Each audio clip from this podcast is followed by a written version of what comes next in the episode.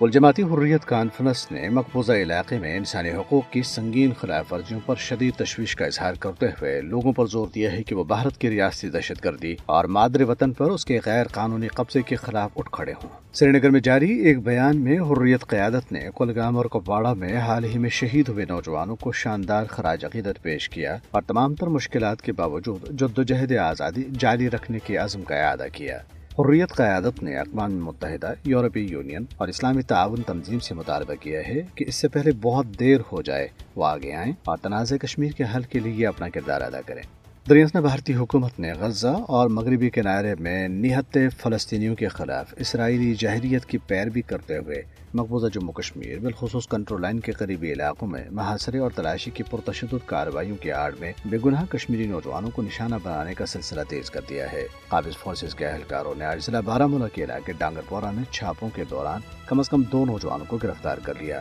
سری نگر کپواڑہ، پلوامہ، اسلام آباد، کولگام، راجوری اور پونچھ اضلاع کے مختلف علاقوں میں بھی اسی طرح کے چھاپوں اور کارروائیوں میں گرفتاریاں عملائی گئیں۔ اگست دو ہزار انیس میں جموں کشمیر کی خصوصی حیثیت کی منسوخی کے بعد سے مودی حکومت کی وضع کردہ پالیسی کے مطابق آپریشنز کے دوران شہید یا گرفتار ہونے والے نوجوانوں کو مجاہدین یا ان کے معاونین قرار دیا جاتا ہے۔ دوسری طرف ایک اہم پیش رفت میں بھارت کے معتبر ذرائع ابلاغ نے چھبیس اکتوبر کو کنٹرول لائن کے قریب ضلع کپواڑہ کے علاقے مچھل میں پانچ در اندازوں کو ہرا کرنے کے بھارتی فوج کے دعوے پر سوالات اٹھا دیے۔ کولکتہ سے شائع ہونے والے انگریزی اخبار دی ٹیلی گراف نے اپنے رپورٹ میں اس دعوے کو مسترد کرتے ہوئے کہا ہے کہ مقتولین آزاد کشمیر کی وادی نیلم کے رہائشی تھے اور ان کے لواحقین نے ویڈیو پیغامات میں پولیس کے پاس گمشدگی کی شکایات درج کرانے کا اعتراف کیا ہے۔ رپورٹ میں کہا گیا ہے کہ ممکن ہے کہ یہ افراد جڑی بوٹیاں جمع کرتے ہوئے غلطی سے کنٹرول لائن عبور کر گئے ہوں۔ دی ٹیلی گراف نے کہا ہے کہ اگلے ہی دن بھارتی فوج نے انہیں درانداز ہونے کے بے بنیاد الزام پر قتل کر دیا۔